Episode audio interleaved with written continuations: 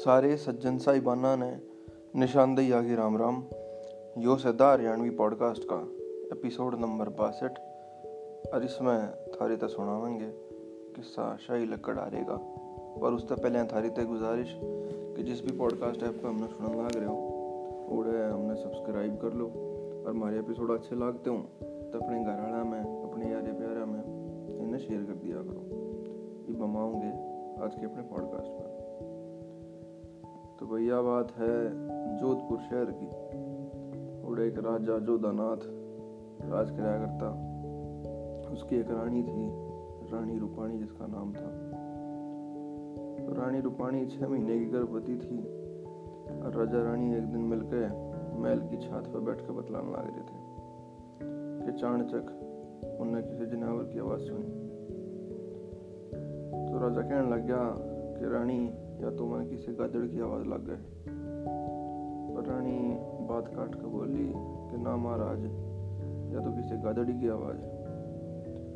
राजा इस बात पर तुनक गया कि मेरी बात ही कर काट दी इसने और कहने लग गया बता लगी शर्त कि वो गादड़ से कि गाजड़ी तो रानी बोली, ठीक है महाराज, शर्त ला लो पर शर्त से कि। तो राजा कहने लग गया कि शर्त यह है कि अगर तेरी बात सच्ची लिखड़ी तो मैं राजपाट छोड़ दूँगा। और मेरी बात सच्ची लिखड़ी तो तने बारह बरस का दसोटा मिलेगा, और तनाड़ी तो जाना पड़ेगा। तो रानी ने यह बात स्वीकार कर ली। राजा ने अपना मुलाजिम बुलाया और तस्दीक करवाई कि भाई बता, यो गजड़े था ना? तो मुलाजिम ने राजा के डर के मारे आमा कर दी कि हाँ राजा साहब, यो गदड़े था। तो बस भाई, होना के था। रानी ने अपने तिल तागड़ी बाँध गए, रवानगी की तैयारी करी। राजा के दीवान ने राजा बहुत समझाया कि महाराज, इस मत करो। ये बहुत गलत करने लग रहे हो। पर राजा अपने हठ में था, अपनी ईगो में। वो मान्या नहीं बात ने। और रानी रूपाणी जो थी, वह धीरे धीरे शहर तक चाल पड़ी। चलते चलते वह एक शहर पड़ा है माधोपुर। उसके गोरे पहुँच गई और उसके जो आसपास जो बन था, उसमें वह चाल पड़ी। और पहुँचते पहुँचते उसने देखा कि दूर एक ऋषि की कुटिया है। उड़े जाकर उसने ऋषि दो गई वह और उससे शरण मांगी। तो रानी रूपाणी जो छह महीने की गर्भवती थी, उसकी जर्जर हालत देख कर कति बेजार हो रही वह ऋषि ने उस पर तरस आ गया और कही कि बेटी, मैं तो न रख लूँगा और तू रह ले आड़े। पर देखिए खान कमाने में तो कुछ नहीं है। मैं तो भीख मांग अपना गुजारा करूँ हूँ। और तू वीर की जात, तू किसकी दान दक्षिणा मांगेगी? तो ईशा है। इस जंगल में बहुत चंदन के दरख्त हैं। उनने काट और माधोपुर शहर जो लबा पड़े है, उड़े जागे इन लकड़िया ने बेचा है अगर। और अपना पालन पोषण कर लिया। तो वही नवे दिन बीतते गए, और रानी लाकड़ी काटती, थोड़ी बहुत, और बेच जाती और अपने खान पीन का जुगाड़ कर लेती। इस बीच जो बाबा था, वो भी स्वर्ग से हार गया, और कुछ दिन बाद रानी के एक छोरा हुआ तो रानी छोरे गेलिया कुटिया में करती अकेली, और अपने निवेदन गुजार जी थी, लाकड़ी काट के। तीनों है वो अपना छोरा, उसने इसे पेड़ा ला दिया कि बेटा तू भी काट लाकड़ी कर लो बिलाल सेठ जो माधोपुर में है, उसके आड़े ने बेचा कर हमारे खाने पीने का जुगाड़ चलता रहेगा।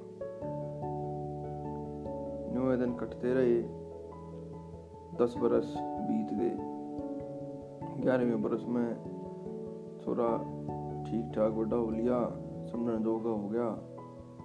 तो उसी टाइम पे रानी रूपाणी बहुत बीमार पड़ गई। दसोटे का टाइम भी ख़त्म होना हो रहा था, बारह साल का। तो रानी रूपाणी उसे समझाने लगी कि बेटा, तू ईब तो लग कड़ा है, पर पहले तेरा कुछ और तेरी किस्मत थी। पर यह बात जो है तनईबा नहीं बताऊँ मैं। और रानी जो थी, उसने अपने बिस्तर के दौरे तय एक तावीज़ काटा और उसमें एक चिट्ठी लुकरी थी।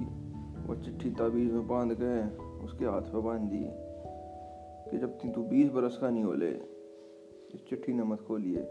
और ये तावीज़ तेरे बंदा रहना चाहिए। इसमें तेरे बाप का, तेरे गाँव का, तेरे नाम का सब कहेगा, बेरा है।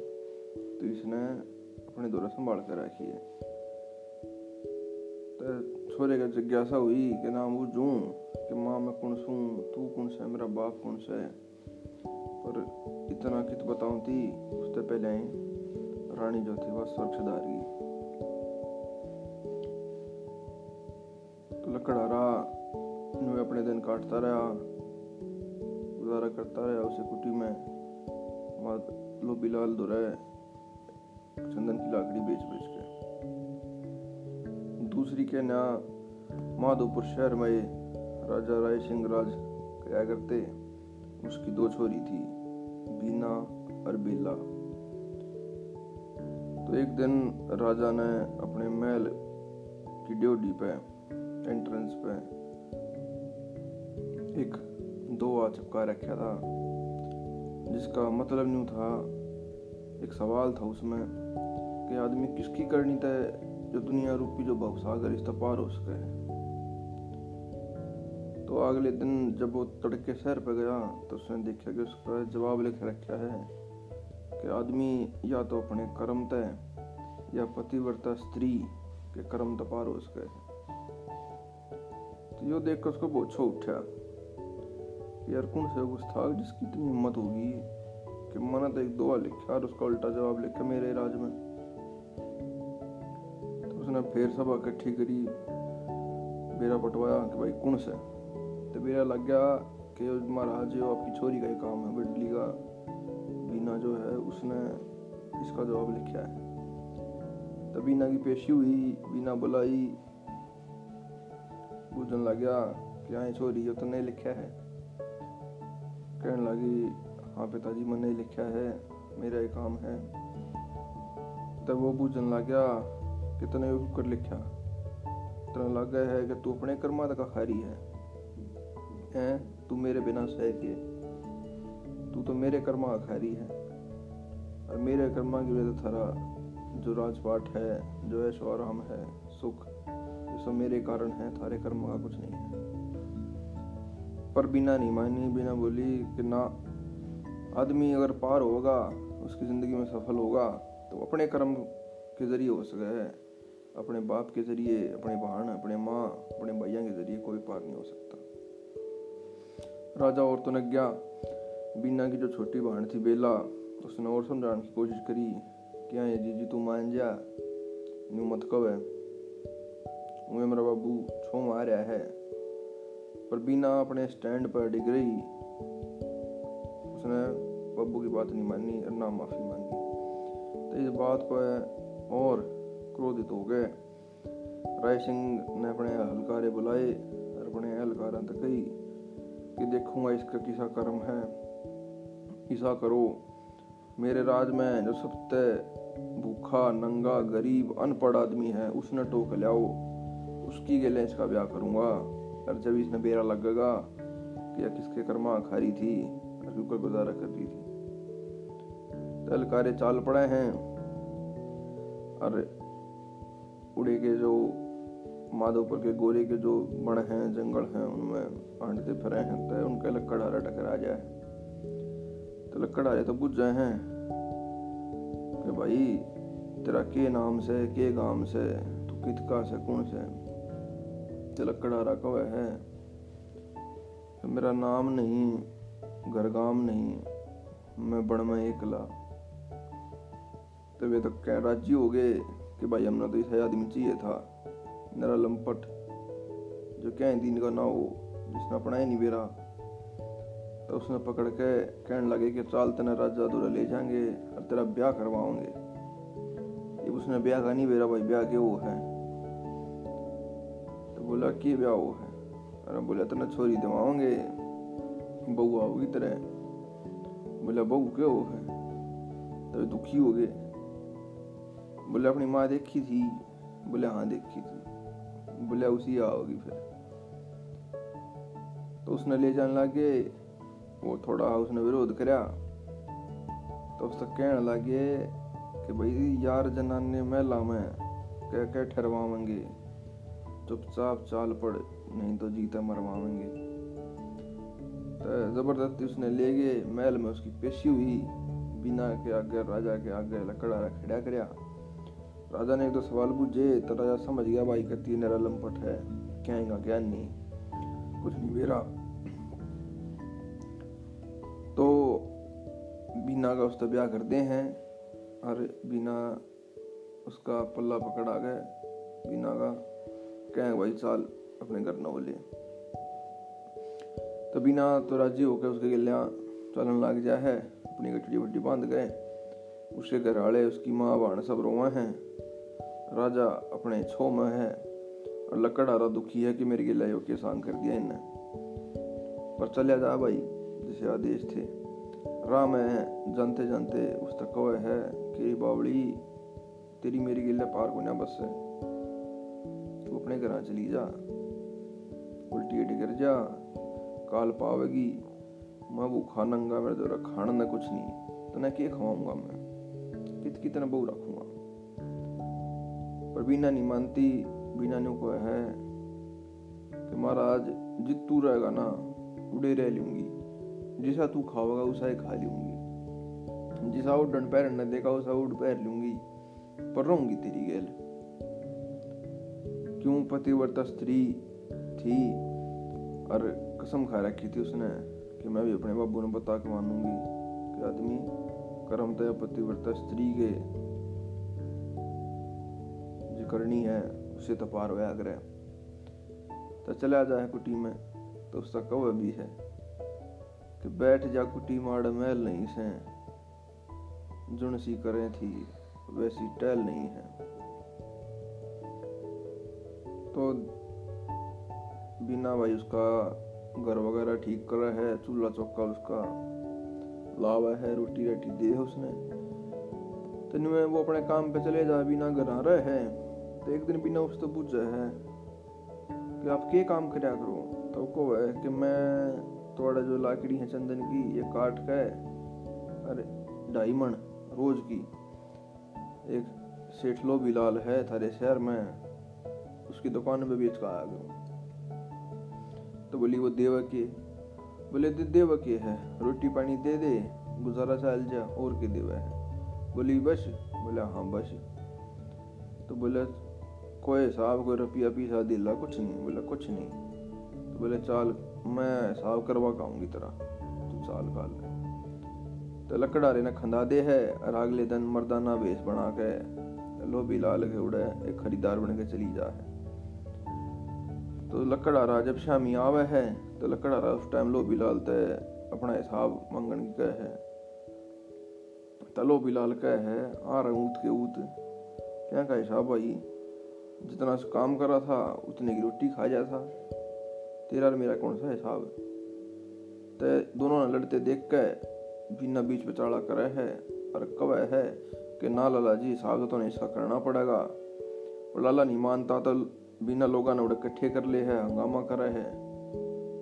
और फिर अपना मर्दाना भी इस्तार के अपने औरत वाले रूप में आ जाए है और समझौता हो जाए है। कि ना, लाला ने पीछे देने पड़ेंगे।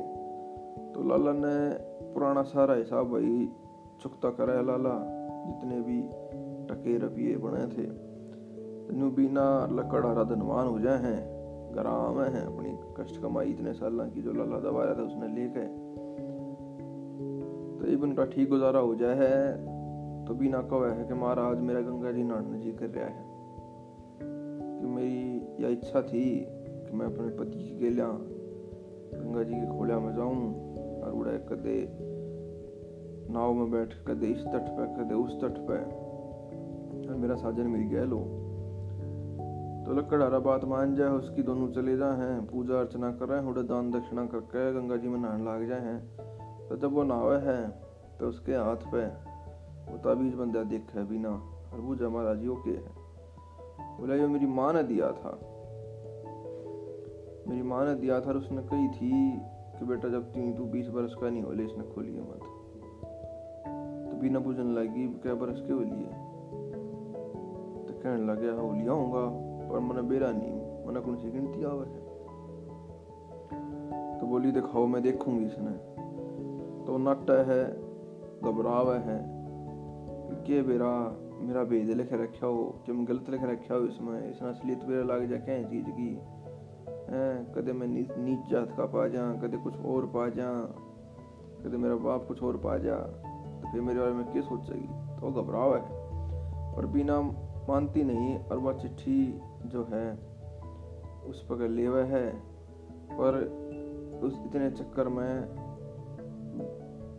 वो है अथापाई जी कि रहन दे रहन दे नाटते नाटते वह चिट्ठी जो है उसमें जो ताबीज बंदा बंदा है वो बह जाए।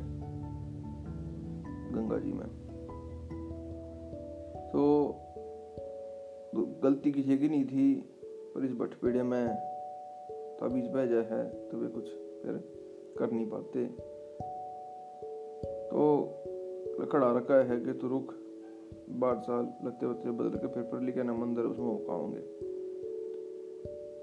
तो जैसे ही लकड़ आ रहा वो तट पाव हैं। तो उड़े डाकू आ जाए हैं दो। जालिम सिंह और विजय सिंह। और वे लकड़ आ रहे ने ठा ले जाए हैं। और उसने जाके एक बोरे में गिर दें। तो बोरे में गिरते हैं। और बूढ़ा बंद रहे उसने खाना पीना कुछ नहीं, और बिना फिर मारी मारी फिर है कहीं तो मेरे पति का पेड़ लागना था जो कौन से किसका से कौन सा घर गाँव से इसका? पर सारी उसकी जो इच्छा थी, वे धूमिल हो जाए हैं। बिना अंडे फिर है। और जो लकड़ आ रहा है, वो बेचारा बोरी में पड़ा। तो इस टाइम ऐसा वो है कि उड़े इस एरिया में जोधपुर का जो राजा था, जोधानाथ वो शिकार खेला है। और वे डाकू, बिना न पकड़ना हो दोबारा। क्योंकि बहुत रह गई। तो उसने पकड़ने की कोशिश करे हैं, ज़बरदस्ती। तो दो दनाथ मौके पर आ जा है, उसने छुड़ा ले है डाकू आना मार भगावा बड़े थे। और उस तो बुझ है कि तू कुण है? तो वो अपना पता देवा है कि मेरा पति न्यू न्यू ये ठा लेगी और मैं उसकी टो में हूँ। मैंने बेरा नहीं वो किससे। तो कुछ देर उड़ा, उसने टो में है, पर वो पाता नहीं। पाता नहीं तो फिर जो दानाथ उस दिन का है कि बेटी सा है तो तू मेरी धर्म की बेटी बन जा, और तू मेरी गिला चाल मेरी कोई औलाद नहीं है। और मैं अपनी औलाद में तरसू हूँ कि मैं उड़े का राजा हूँ जोधपुर का। तो मेरी गिले चाल तेरा पति ने ज़रूर टोवेंगे आना है तो अपने आप पे आ जाएगा। मेरा तेरा पड़ गया। तो उसने ले चल है। जोधपुर की सारी प्रजा राज़ी हो जाए है। कि राजा तो मेरी रानी ने लिया आया और बेरा लग गया रानी को नया तो राजा ने अपनी बेटी बना रखी है। तो उसके महल में आ जाए हैं। दूसरी के न्या लकड़ रहा उनकी कैद में पड़ा है डाकुआ की। तो डाकुआ की जो लुगाई है, बहू है, उसने उस पर तरस आ जाए, उसकी हालत देख के इसने ठा लिया यार, इसकी बहू इसने ढूंढती अंडन लाग रही है ये वाड़ा बेचारा तड़पन लाग रहा है। तो वह कवाड़ खुले छोड़ दे है उस कैद खाने के। और लकड़ रहा उड़े तो लिखड़ जाए। लिखड़ा है तो गंगा जी के तट पर पहुँचा है, बिना तो उसने नहीं पाती नौड़ा आदमी आदमी की ज़ात। और ताबीज जो है, वो उसने दिखा है, उसने ठावा है।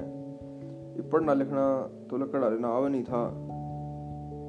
तो उसने मुट्ठी में भर के अपनी गिला राख ले है चले जा है। दूर सी तट पजा है तो बड़े बेड़ा लग गया है कि बिना तो राजा जोधानाथ की गेलियाँ चली गई। तो उसके पहले समझ नहीं आती बात। पर फिर सोचा है कि नाम बिना तो लेके आनी है। तो चलता चलता जोधपुर पहुँच जाए है। और उसने एंट्री नहीं मिलती उसके राज्य में।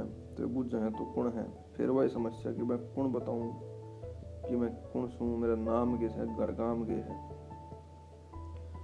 पर वो गुजारिश करे कि मैंने जालन दो, मैंने राजा से मिलना है, वो मेरी बहू ने लेकर आ रहा है। तो जब जा है तो बिना भीतर जो मामो है, औरतां का जितो औरत रहा थी महल में, उड़े भीतर हो पर्दे के पाछे तो राजा उस तो पूछा भाई बता, कि तू क्या करना आया है?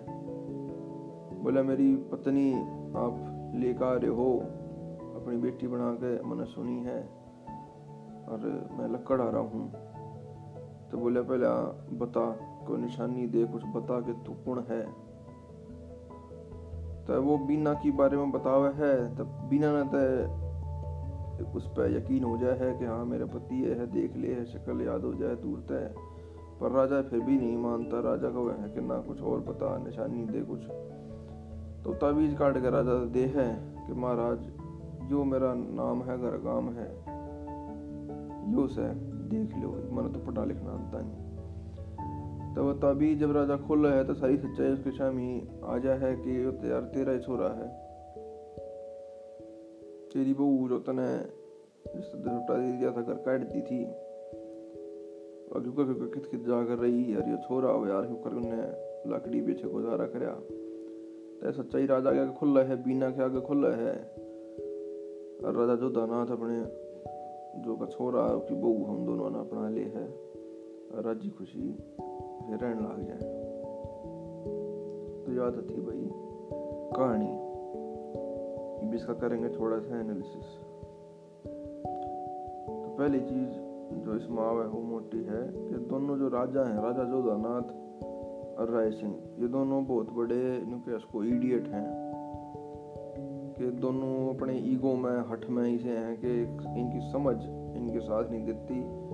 एक अपनी बहू न काट दे है, एक अपनी बेटी नता दे है। खाम खां की बात हो गई पर ना काटते तक कहानी के सायु कर बनता। दूसरा, एक चीज़ यह भी साबित हो है कि जो राजकुमार है वो ही राजकुमारी से ब्याह करेगा। कि लक्कड़ असल में राजकुमार था और बिना राजकुमारी थी। तो एक तरह जस्टिफाई कर दिया जाए है कि वो एक कॉमनर जो है, एक आम आदमी तो ब्याह नहीं कर सकती वो राजकुमारी। और उसका करवा भी दिया, तरण में वो राजकुमारी लिख दिया ये एक लॉस्ट एंड फाउंड स्टोरी जिसी है, जिसी यादों की बारात फ़िल्म थी सेवेंटीज में जिसी फ़िल्म बनाया करती।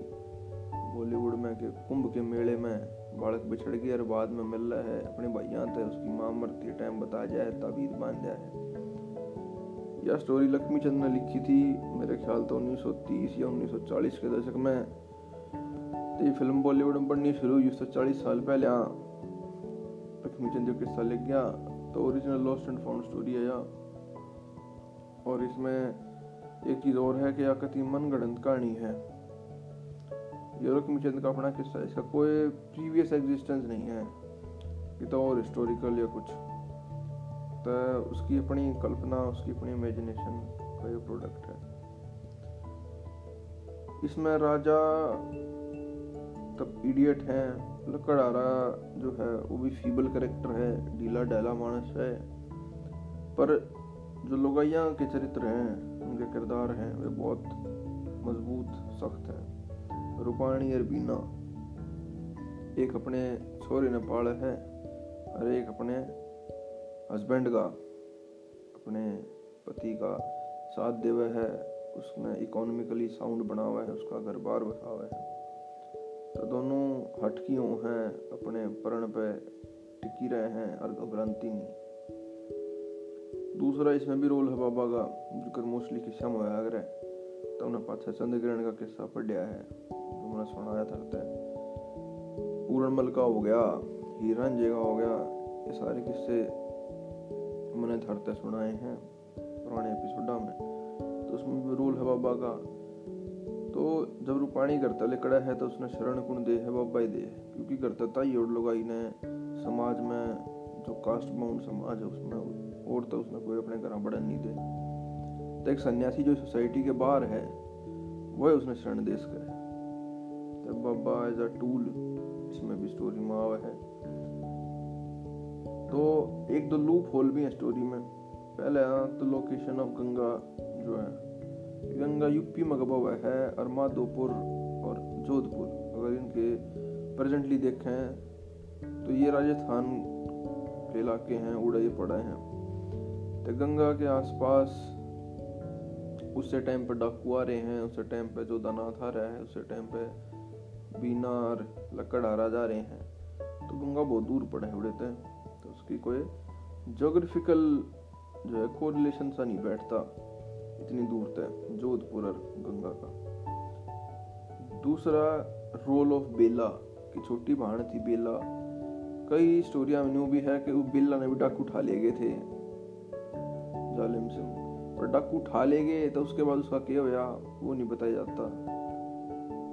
इसलिए वो, उसका भी समझ नहीं आता कि बीना की छोटी बहन बेला के रोल था इसमें, कि उसने भी इम्पोर्टेंट किरदार बताऊँगी जगह तो ये है लूप होल बाकी मोटा लेसन वह बात है कि जो शुरू में बात हुई थी कि दो लिखा था राजा ने किसकी करनी तो पार उसका है, या तो आदमी अपने कर्म तय हार्डवर्क तय या अपने बहू के हार्डवर्क तय इन त्यौहार उसके उसके पतिव्रता धर्म तय कि वह अपने निज पे टेकी रहे।